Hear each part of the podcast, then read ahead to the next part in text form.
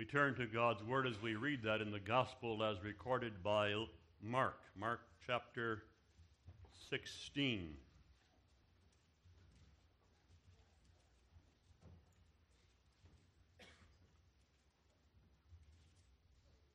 Pilate has been assured that Jesus of Nazareth has died. And we read in 45 when he knew it and was assured of it, of the centurion, he gave the body to Joseph. And they, of course, laid Jesus in the sepulchre hewn out of the rock, which was Joseph's own sepulchre. Now, verse chapter 16. And when the Sabbath was past, Mary Magdalene and Mary, the mother of James, and Salome had bought sweet spices that they might come and anoint him. And very early in the morning, the first day of the week, they came unto the sepulchre at the rising of the sun. And they said among themselves, Who shall roll us away the stone from the door of the sepulchre? And when they looked, they saw the stone was rolled away, for it was very great. And entering into the sepulchre, they saw a young man sitting on the right side, clothed in a long white garment, and they were affrighted. And he saith unto them, Be not affrighted. Ye seek Jesus of Nazareth, who was crucified. He is risen. He is not here. Behold the place where they laid him. But go your way, tell his disciples and Peter that he goeth before you into Galilee. There shall ye see him as he said unto you. And they went out quickly and fled from the sepulchre, for they trembled and were amazed. Neither said they anything to any man, for they were, for they were afraid. Now, when Jesus was risen early the first day of the week, he appeared first to Mary Magdalene, out of whom he had cast seven devils. And she went and told them that had been with him as they mourned and wept. And they, when they had heard that he was alive and had been seen of her, believe not. After that, he appeared in another form unto two of them as they walked and went into the country. That's, of course, the travelers on the road to Emmaus, as you find recorded in the Gospel of Luke. And they went, and they went and told it unto the residue, neither believed they them. Afterward, he appeared unto the eleven as they sat at meat, and upbraided them with, that is, due to their unbelief and hardness of heart, because they believed not them which had seen him after he was risen. And he said unto them, Go ye into all the world and preach the gospel to every creature. He that believeth and is baptized shall be saved, but he that believeth not shall be damned. And these signs shall follow them that believe. In my name shall they cast out devils. They shall speak with new tongues. They shall take up serpents. And if they drink any deadly thing, it shall not hurt them. They shall lay hands on the sick, and they shall recover. So then, after the Lord had spoken unto them, he was received up into heaven and sat on the right hand of God. And they went forth and preached everywhere, the Lord working with them and confirming the word with signs following. Amen. In other words, verily, verily, these things of which Mark has testified are true.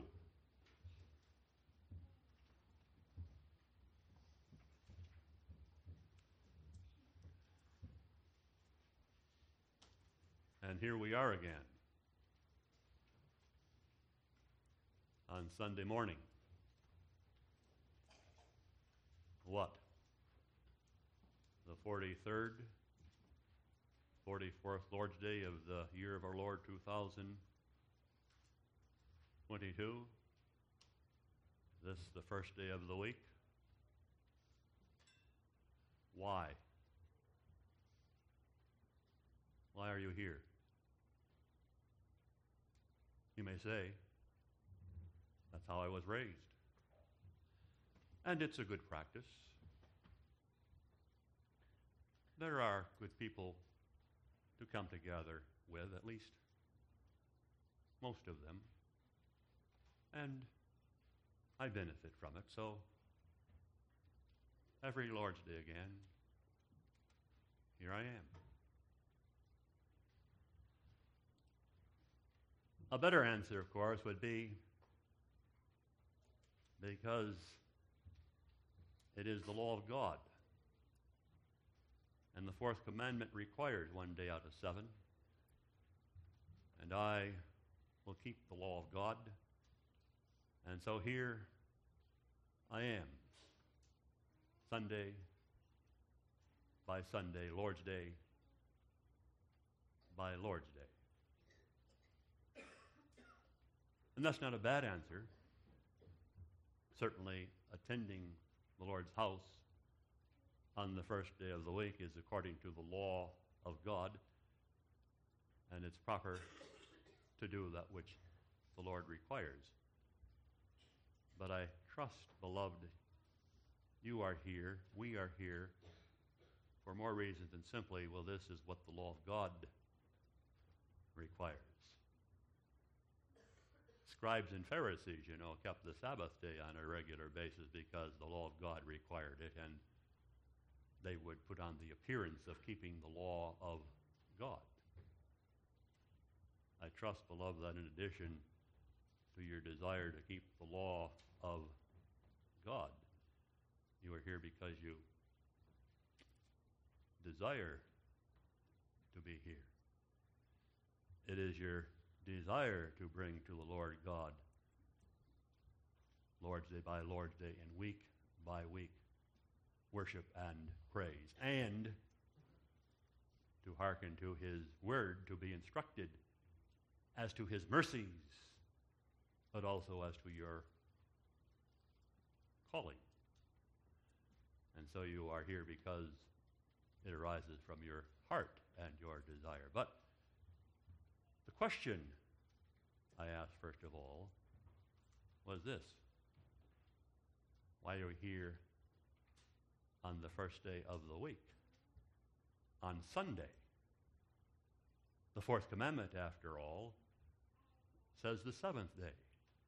And yet we as Christians gather on the first day of the week. Do we not then transgress the law? God forbid. But we keep the law. We gather, beloved, on the first day of the week because our Lord and Savior arose on the first day of the week. And we are declaring in part thereby that the one whom we worship and whose name we confess is a living Lord. He has risen from the dead. The one we confess is alive and well and ruling even now from God's right hand. But we also gather on the first day of the week because his resurrection, beloved, is the beginning of a new creation. He arises to make all things new. He himself is the first of that which is new, the new creation, that Son of righteousness, that light of the world. And then we also, beloved, are new creatures. And as new creatures, we will testify to those about us. Our living Lord is the Lord of creation. He who believeth in him shall be saved. He who will not worship him as the Lord of the new creation shall perish when this old creation is judged and condemned and perishes. perishes. But thanks be to God not I. Not you. Because we belong, beloved, and are united to one who has risen from the dead and who lives. And because he lives, we have a gospel truth, and we know we shall live also. Even if death takes us, we shall yet live. With that in mind, beloved, we consider the wonder of Christ's resurrection. First place, seeing that it is one of those great mysteries, one of those great mysteries Explain that. That it's vital for God's covenant and displaying power of the cross. That's according to the Catechism, Lord's Day 17. What doth the resurrection of Christ profit us? First, by his resurrection, he over, has overcome death, that he might make us partakers of that righteousness which he had purchased for us by his death. Secondly, this is the profit, we are also by his power raised up to a new life. And lastly, this also is the benefit of his resurrection. The resurrection of Christ is a sure pledge of our blessed resurrection. Those three truths tie in, beloved, with the wonder of Christ's bodily resurrection.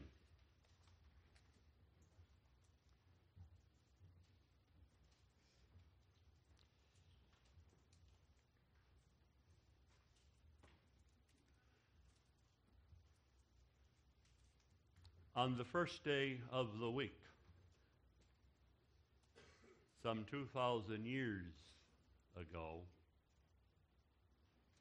something altogether wonderful, incredibly powerful,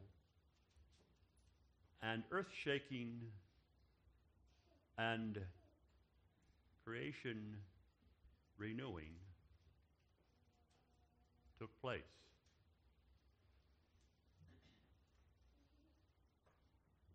Beloved, a tomb suddenly went empty.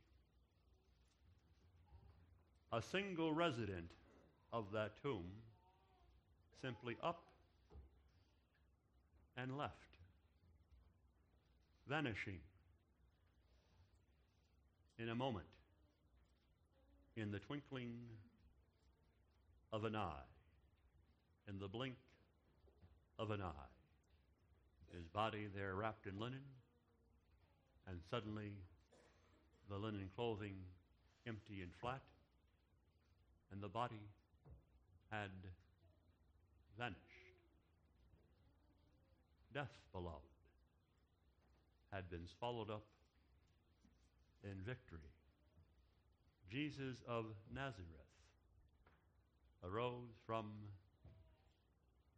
the dead and dealt death the undisputed champion of the world, that none dared to contend with no more than with Goliath of old, was dealt a stunning blow. And the son of David, who is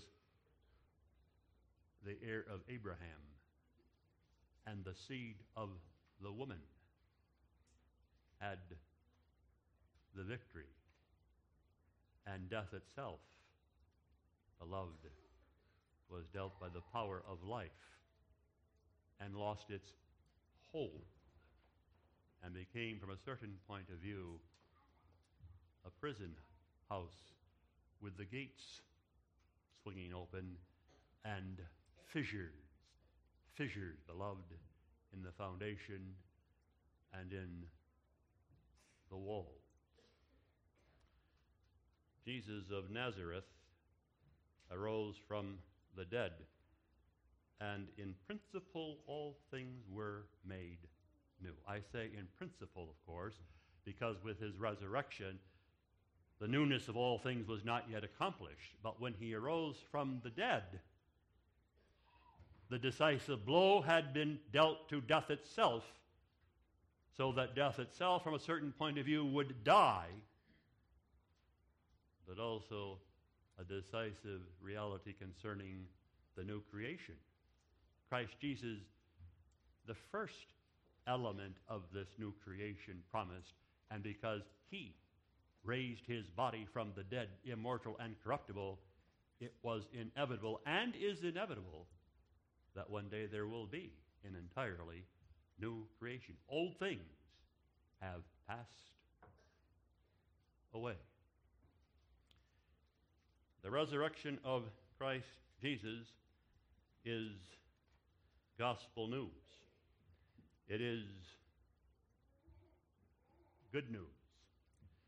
It is that which turns despair into hope and sorrow into joy, and a joy, beloved, that is almost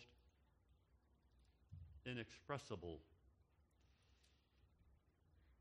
If you question that, read the gospel accounts concerning the disciples.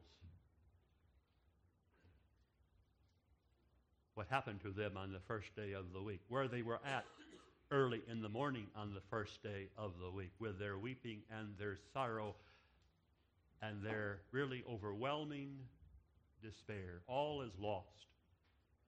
Why go on? And then he appears to them. Peace be unto you. And it is, beloved, a joy so wonderful that we read in Luke chapter 24, verse 14, and while they yet believed not for joy and wondered, he said unto them, Have you any food?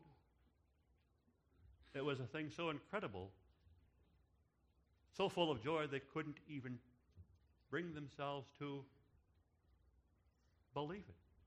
Something this wonderful, this soul stirring that changes despair into hope can't be true. It can't be true, can it? And you can see him almost smiling at them. But it is. Give me food and touch me. And know that I have, am true. And it has really, really occurred. Beloved, not defeat and despair and death now, but life, and not simply life, back as it briefly was, but life everlasting that is beyond the power of death and condemnation once and for all. When I read the resurrection accounts and have preached them over the years, there's a phrase that has come to my mind, and that phrase is this, beloved, O Lord, what a morning. I don't know if you can catch hold of that, that joy, the joy that the disciples had when there before their wondering eyes stood their Lord and Savior Jesus in the body, in reality, not a spirit, not a ghost, but the one they knew and who so loved them. Let me just give you a couple of examples that may give you some sense and us some sense of this joy. Imagine, beloved, a young couple married for who knows how many years and no children, and then maybe after 10, 15 years, lo and behold, the news is she's expecting. My wife is expecting. And there is a carrying of the, of the child and it's a very tenuous nine months with doubts and fears whether the child in the womb would develop properly and was developing properly and she'd be able to carry the child. And then prior to the time they were going to induce it for the safety of the child, labor pangs.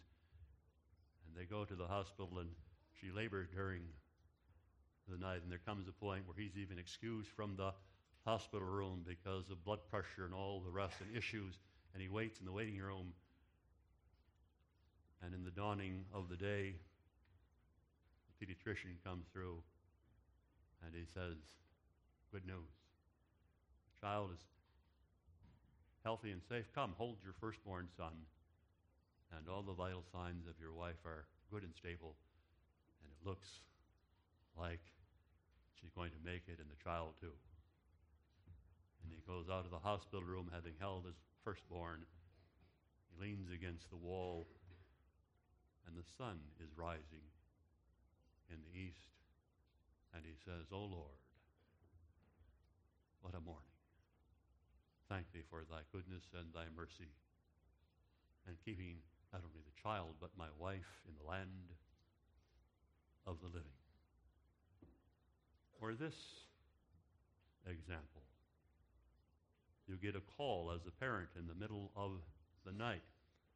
One of your children had a night shift, and the news is there's been a serious accident, and the child has been airlifted to a hospital, say, in Sioux Falls, and you better come now because it's serious. And you get there, and the surgeons are there, and the doctors, and you sit and you wait for hours.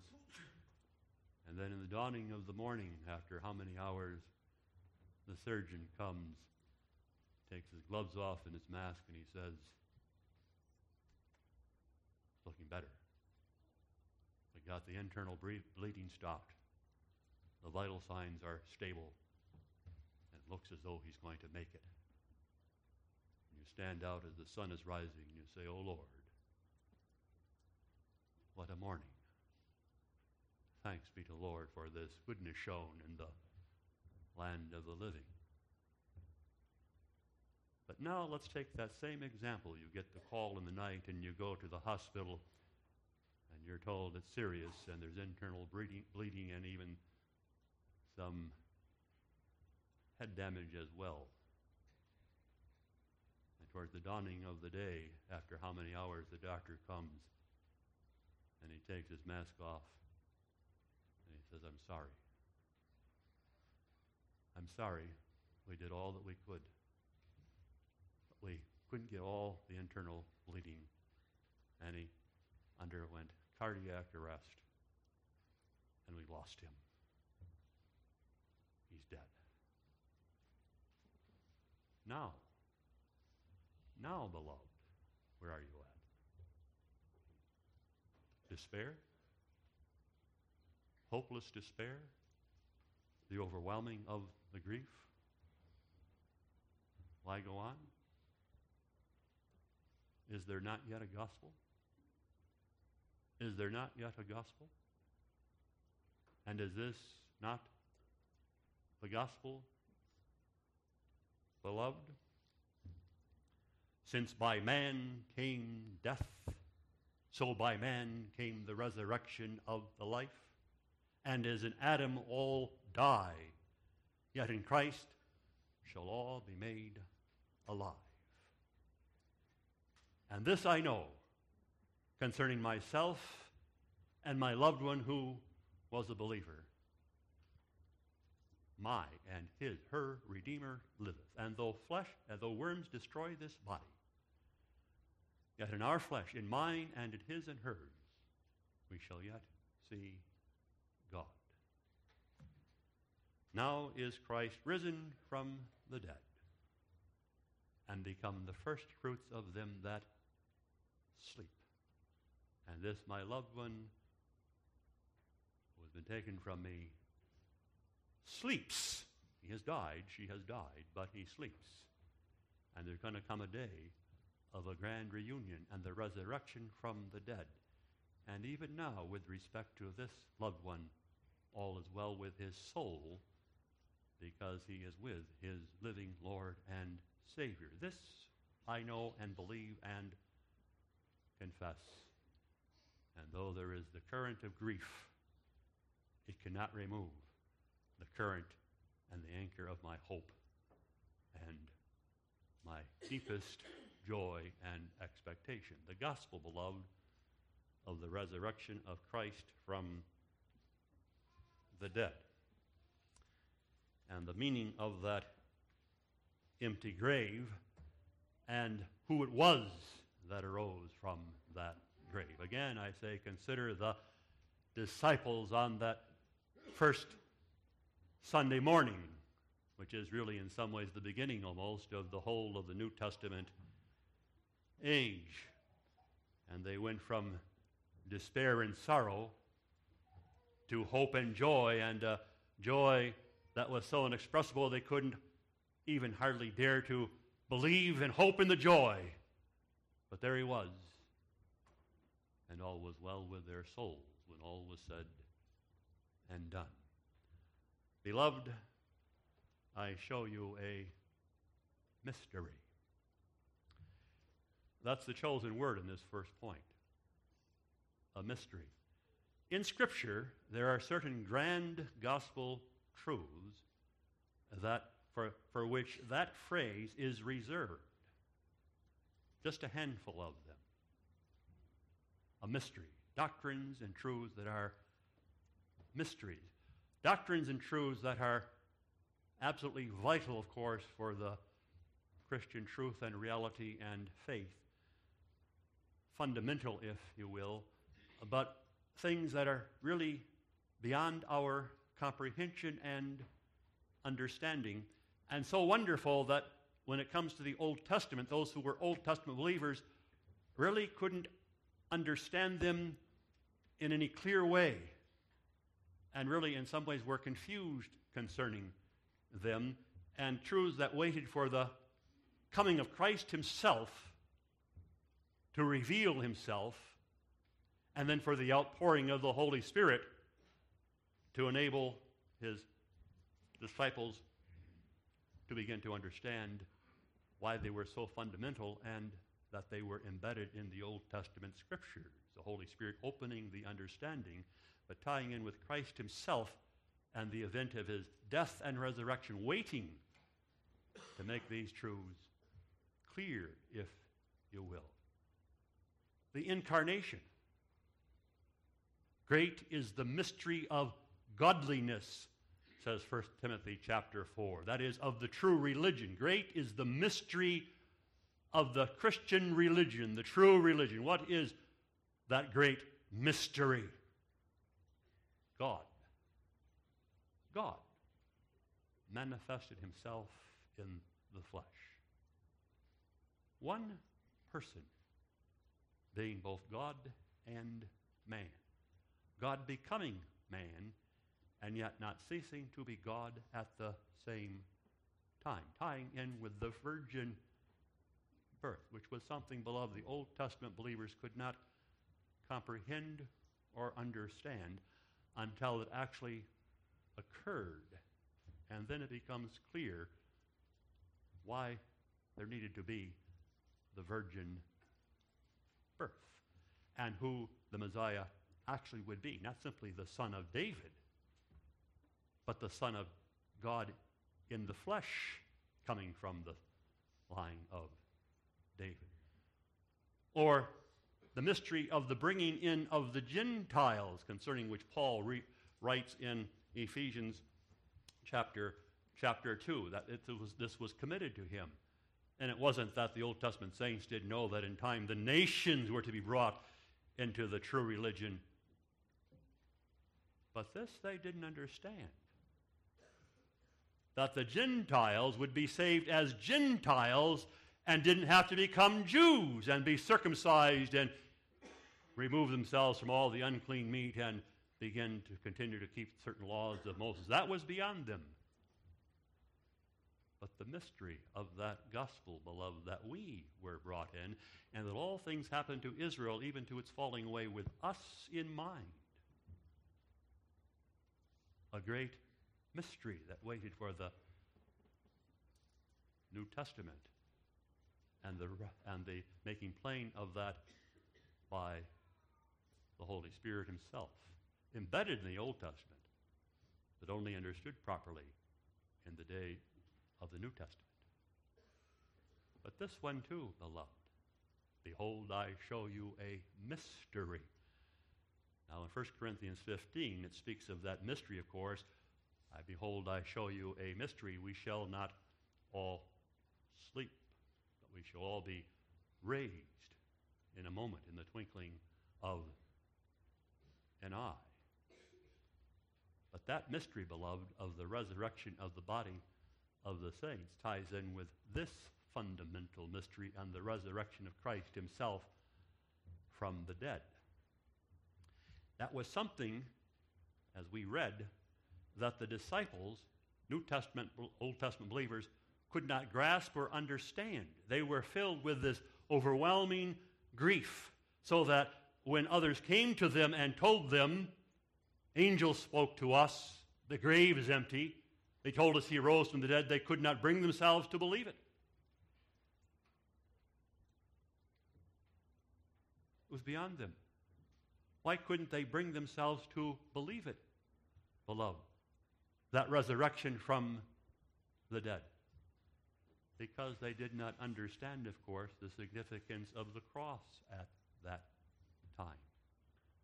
That the Messiah himself had to die. They knew the Messiah had to come, and he had to have the victory, and he had to defeat their enemy.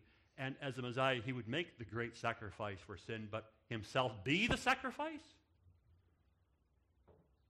Remember what the two travelers said to Jesus as they did not know him? We thought he was going to be the Messiah, but he's dead. And now all our hope is vanished. How can it be that the Messiah would die and remain to be the Messiah? Death is defeat and loss, and hope has vanished from the world. And this fellow who walked along with them opened the scriptures and said, You don't understand the scriptures, do you, as yet?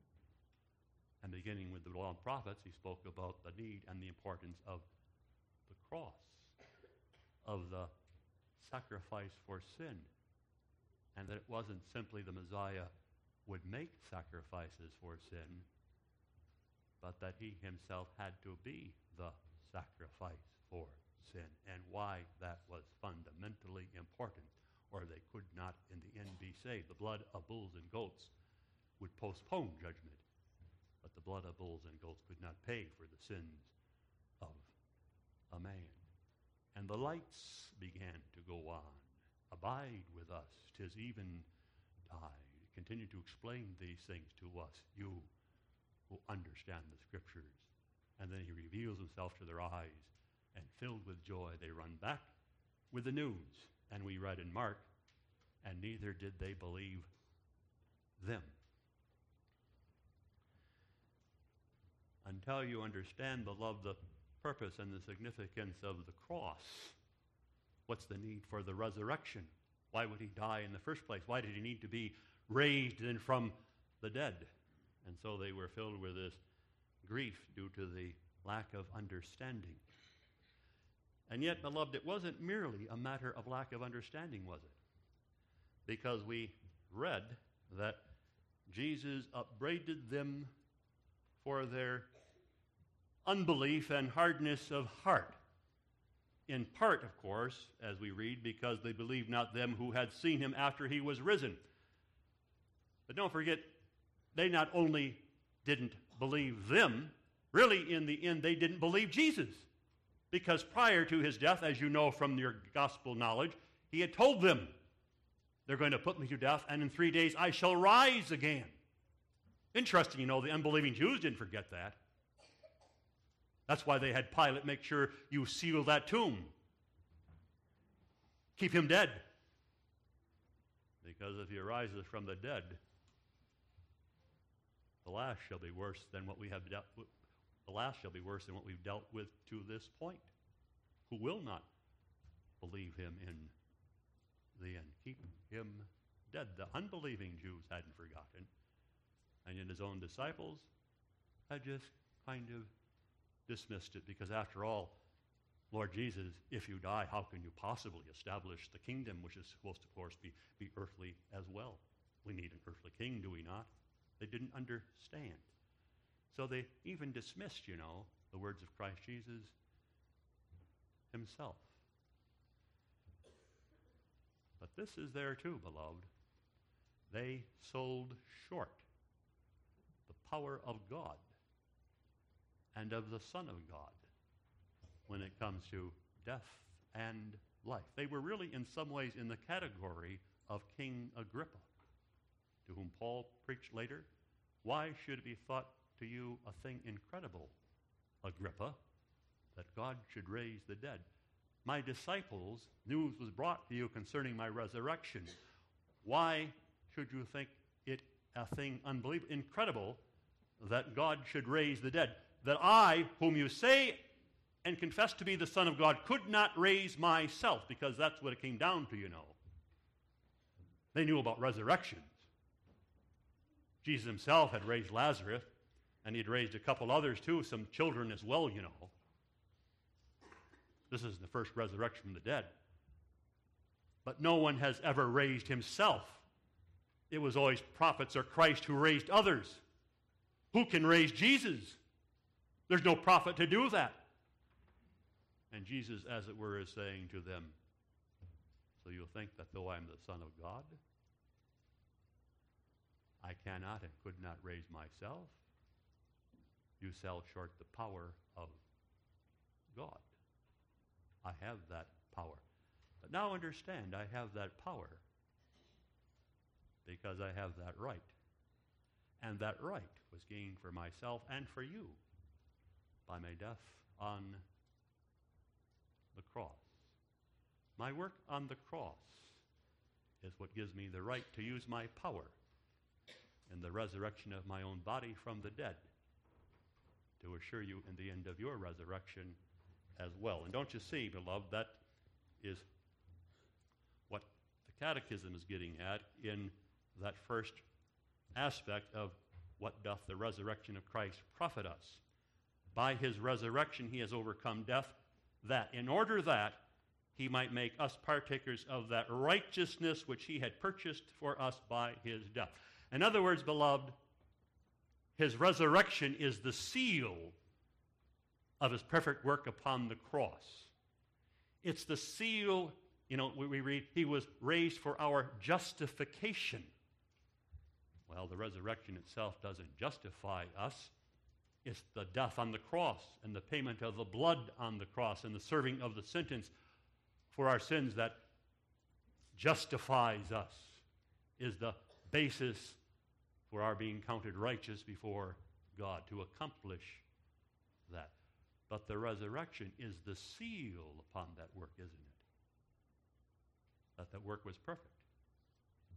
That he accomplished all that God required of him in our stead and our behalf. He served the fullness of the sentence, and not one sin, one debt went unpaid for. There was a complete accounting, and his work of suffering God's wrath in our stead, as you read of in Lord's Day 16, was full and complete and perfect. And the resurrection is the testimony that that was true. Because if he had lacked in one aspect of dying for his own, the atonement, his body would have remained in the grave. His continued death would have been the sign from God he was not fully pleased with the work on the cross. But now is Christ risen from the dead because his work was perfect. The atonement was complete, and he has the right, you see, to raise his body as the head of the church, meaning that the rest of the body someday would follow. But based upon the righteousness of his work, and the fullness of that atonement. So raised for our justification. And that's the gospel in the end to the disciples as well. Not simply, look, I'm back with you to converse with you again and have fellowship with you again. There, there was some truth to that. But this is what I am telling you as I appear before you. Your sins have been paid for, every last one of them. I have served the fullness of God's wrath. And you need not fear death as being a sign of condemnation. My resurrection says the condemnation has been removed. And when you die, you'll be taken to glory because your sins indeed have been paid for, every last one of them my resurrection, the resurrection of my body, is God's testimony that that is sure. Have comfort and fear not. The hope, beloved, of the gospel. A gospel so good that the disciples could not keep it to themselves in the end, could they? And they went forth, as we read in Mark, preaching the gospel of a living Lord, of a living Savior. And this he has done for me and for us.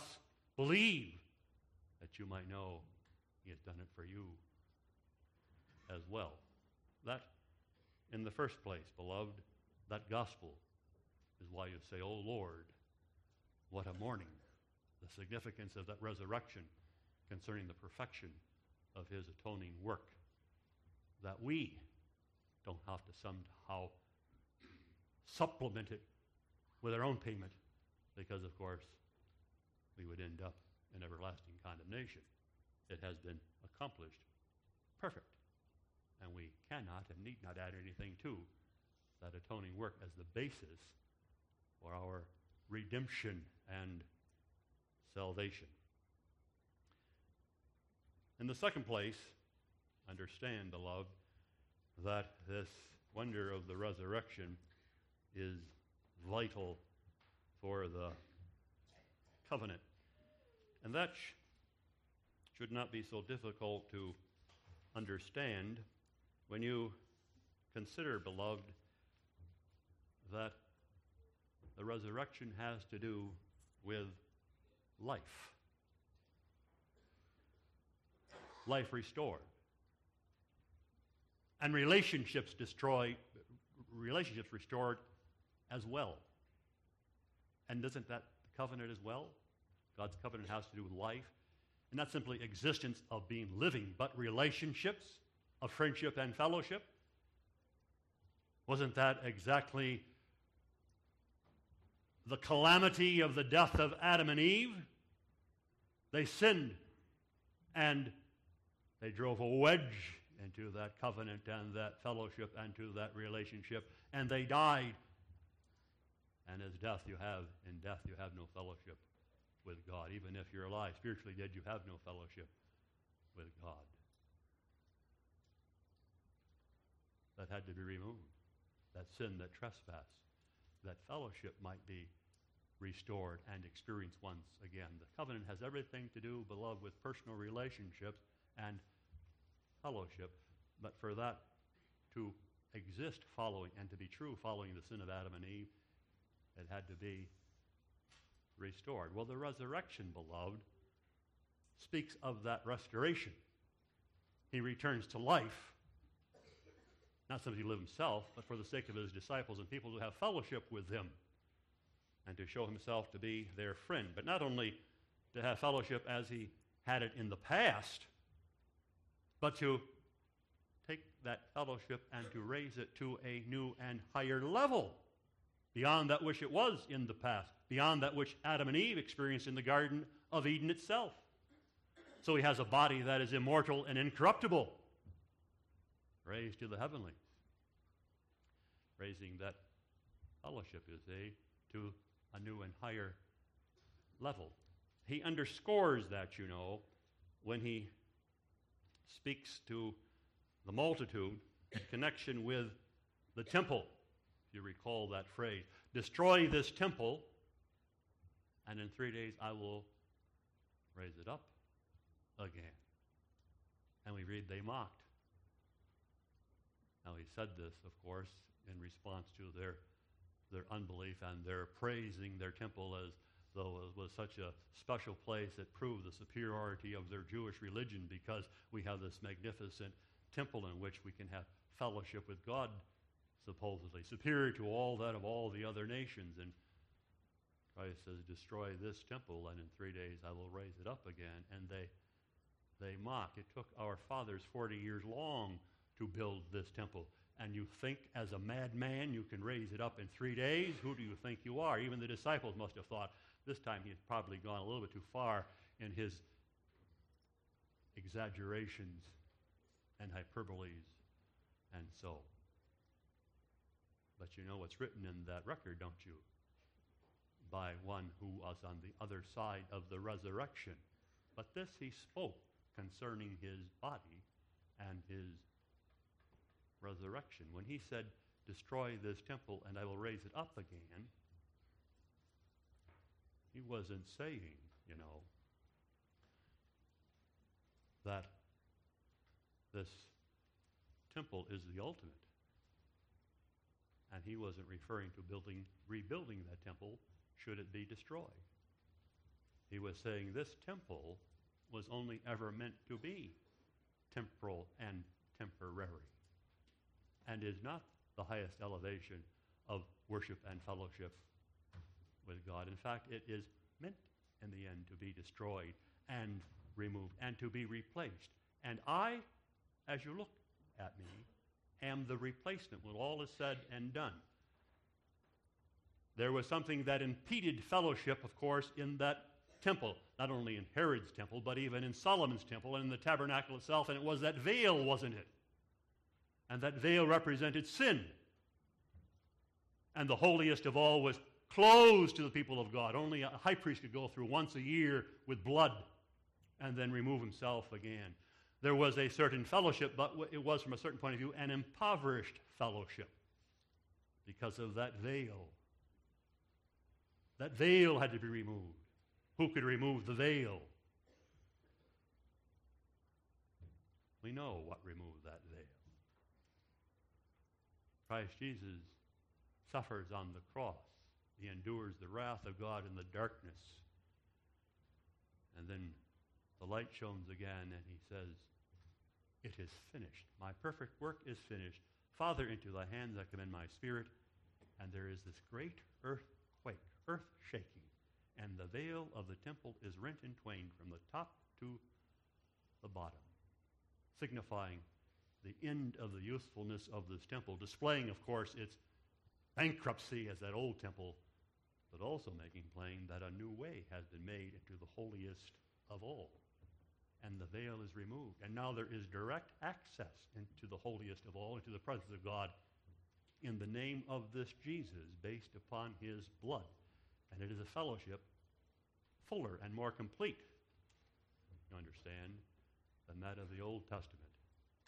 And it is covenant fellowship, even raised above the level of that of Adam and Eve, because it has to do with that which is immortal and heavenly, and those who come have been by the blood counted as righteous, fully righteous, and all the blemishes and imperfections removed as well.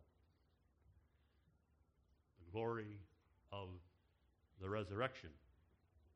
But you can tie in with that this just one more phrase in connection with that covenant. Interesting that in the book of the Revelation, he's called the first begotten of the dead.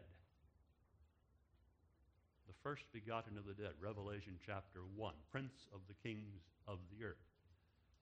Notice not simply the first one who raised himself from the dead, though that's true, but the first begotten. The grave likened to a womb, so that I enter death, that I might in some ways be born again. My body might be born again and raised from the dead, immortal and incorruptible. Begotten, beloved, means he's the firstborn. Adam sinned and died and was planted in the earth and could accomplish nothing as our first parent, except to bring upon us the sentence of death.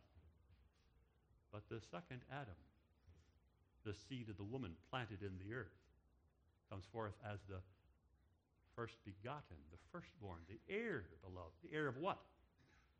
Of the whole of creation. And with the power of his new body to make all things new. In the interest of what? Of the covenant, beloved. Of our fellowship. If we're going to have fellowship with God in new bodies, we're going to need a place, are we not? We're going to have to have that fellowship someplace with God and with one another. Where? What is adequate for fellowship with those who have immortal, incorruptible bodies? Not this old earth. A new creation, a whole new world, beloved, brought to pass by the power, you see, of Christ who has risen from the dead. Him the beginning, and then from him by his power, the whole of a new creation that we might have a new place, a new world, to enjoy the covenant of God with him, with Jesus, and one with another as well. Oh, beloved, what a morning. and the significance of what Christ accomplished on that first Sunday morning. That all, in the end, is a display of the power of the cross. That is, of the rights that Jesus has as our head, the right to accomplish certain things for us, not only, but in us, and then with us in mind. And those two things are listed, you know, by the Catechism when it says, secondly, we are by his power raised to a new life. And then, lastly, the resurrection of Christ is a sure pledge of our blessed resurrection. In other words, the power of the cross is that it gave Christ the right to grant to us new life. Not simply when we die and go to heaven, but as we live here on earth. The difference, beloved, the difference that the life of Christ makes in a man. Don't undersell that. I fear sometimes we're underselling that, under, misunderstanding that, and selling it short. What Christ accomplishes in his own, in this life. Ever hear of a man named Saul of Tarsus? Familiar with him? What about Paul the Apostle? Familiar with him? Now, if this was a catechism class, you know what I'd do? I'd ask, would somebody answer that? Is that the same person? Was Saul of Tarsus and Paul the Apostle the same person? I could hear someone say, no. No, he wasn't. I could hear somebody say, yes. Of course it was. Same identity. It's the same man and yet beloved. Though he had the same identity from a certain point of view with the same man, he was fundamentally changed and altered, wasn't he? And the one whom he had hated and the ones he had hated was the one whom he now loved and those who followed him as well. And he went about his rest of his life doing what? good. Don't tell me, beloved, that Paul the Apostle did not go about doing good. I didn't say perfect. I said good, that arose from his heart and by his faith, and had the advantage and the benefit of the body of Christ in mind, others in mind, and the imperfections cleansed by the blood. We are new creatures by the power of this resurrection. And that new aspiration and that new man, beloved, begins to show itself on the first day of the week. This is where it starts in many ways. Hearkening to God's word, hearing what Christ has done for us, what Christ makes of us, and what our calling is as a result, beginning on the first day of the week. How do you know whether a man is an unbeliever? He has no interest in the Lord's day as the Lord's day and going to worship Jehovah God and bringing him homage and praise. Some may go and simply have an outward appearance, but I mean he has no real inner desire to be here and to worship.